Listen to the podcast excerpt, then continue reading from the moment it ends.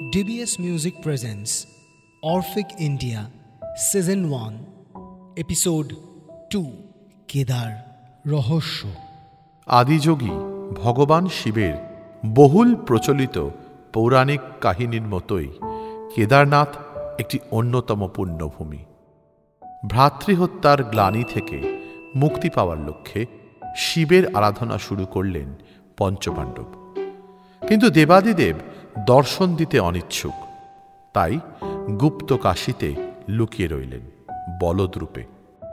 অনেক খোঁজাখুঁজির পর ভীম তাকে চিনতে পারেন এবং চাপতে ধরেন, মহাদেব, পাণ্ডবদের দর্শন না দেওয়ার জন্য নিজের শরীরকে পাঁচটি অংশে বিভাজিত করেন।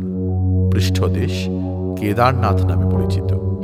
বাকি চারটি অংশ যথা দুবাহু, টুংনাথে নাভির মধ্যভাগ মধ্য মহেশ্বরে কেশ কল্পেশ্বরে মুখমণ্ডল, রুদ্রনাথে। কেদারনাথ দ্বাদশ জ্যোতির্লিঙ্গের অন্যতম। উত্তর ভারতে অবস্থিত হিন্দু শাস্ত্রে এই জ্যোতির্লিঙ্গের আকর্ষণ বহু জনবিদিত। কথিত আছে দু হাজার তেরো সালের সতেরোই জুন কোনো এক হিমবাহ থেকে উৎপন্ন হওয়া হরপা বান কেদারনাথ ও তার পার্শ্ববর্তী এলাকাকে ভাসিয়ে নিয়ে যায়। ভয়াবহ এই দুর্যোগে যখন কেদারনাথের অস্তিত্ব সংকটে, ঠিক সেই সময় এক বিশালাকার শিলা এসে মন্দিরের পেছনে আটকে যায়। ভূতত্ত্ববিদের মতে, এই শিলাই মন্দিরকে প্রাকৃতিক দুর্যোগের হাত থেকে রক্ষা করে।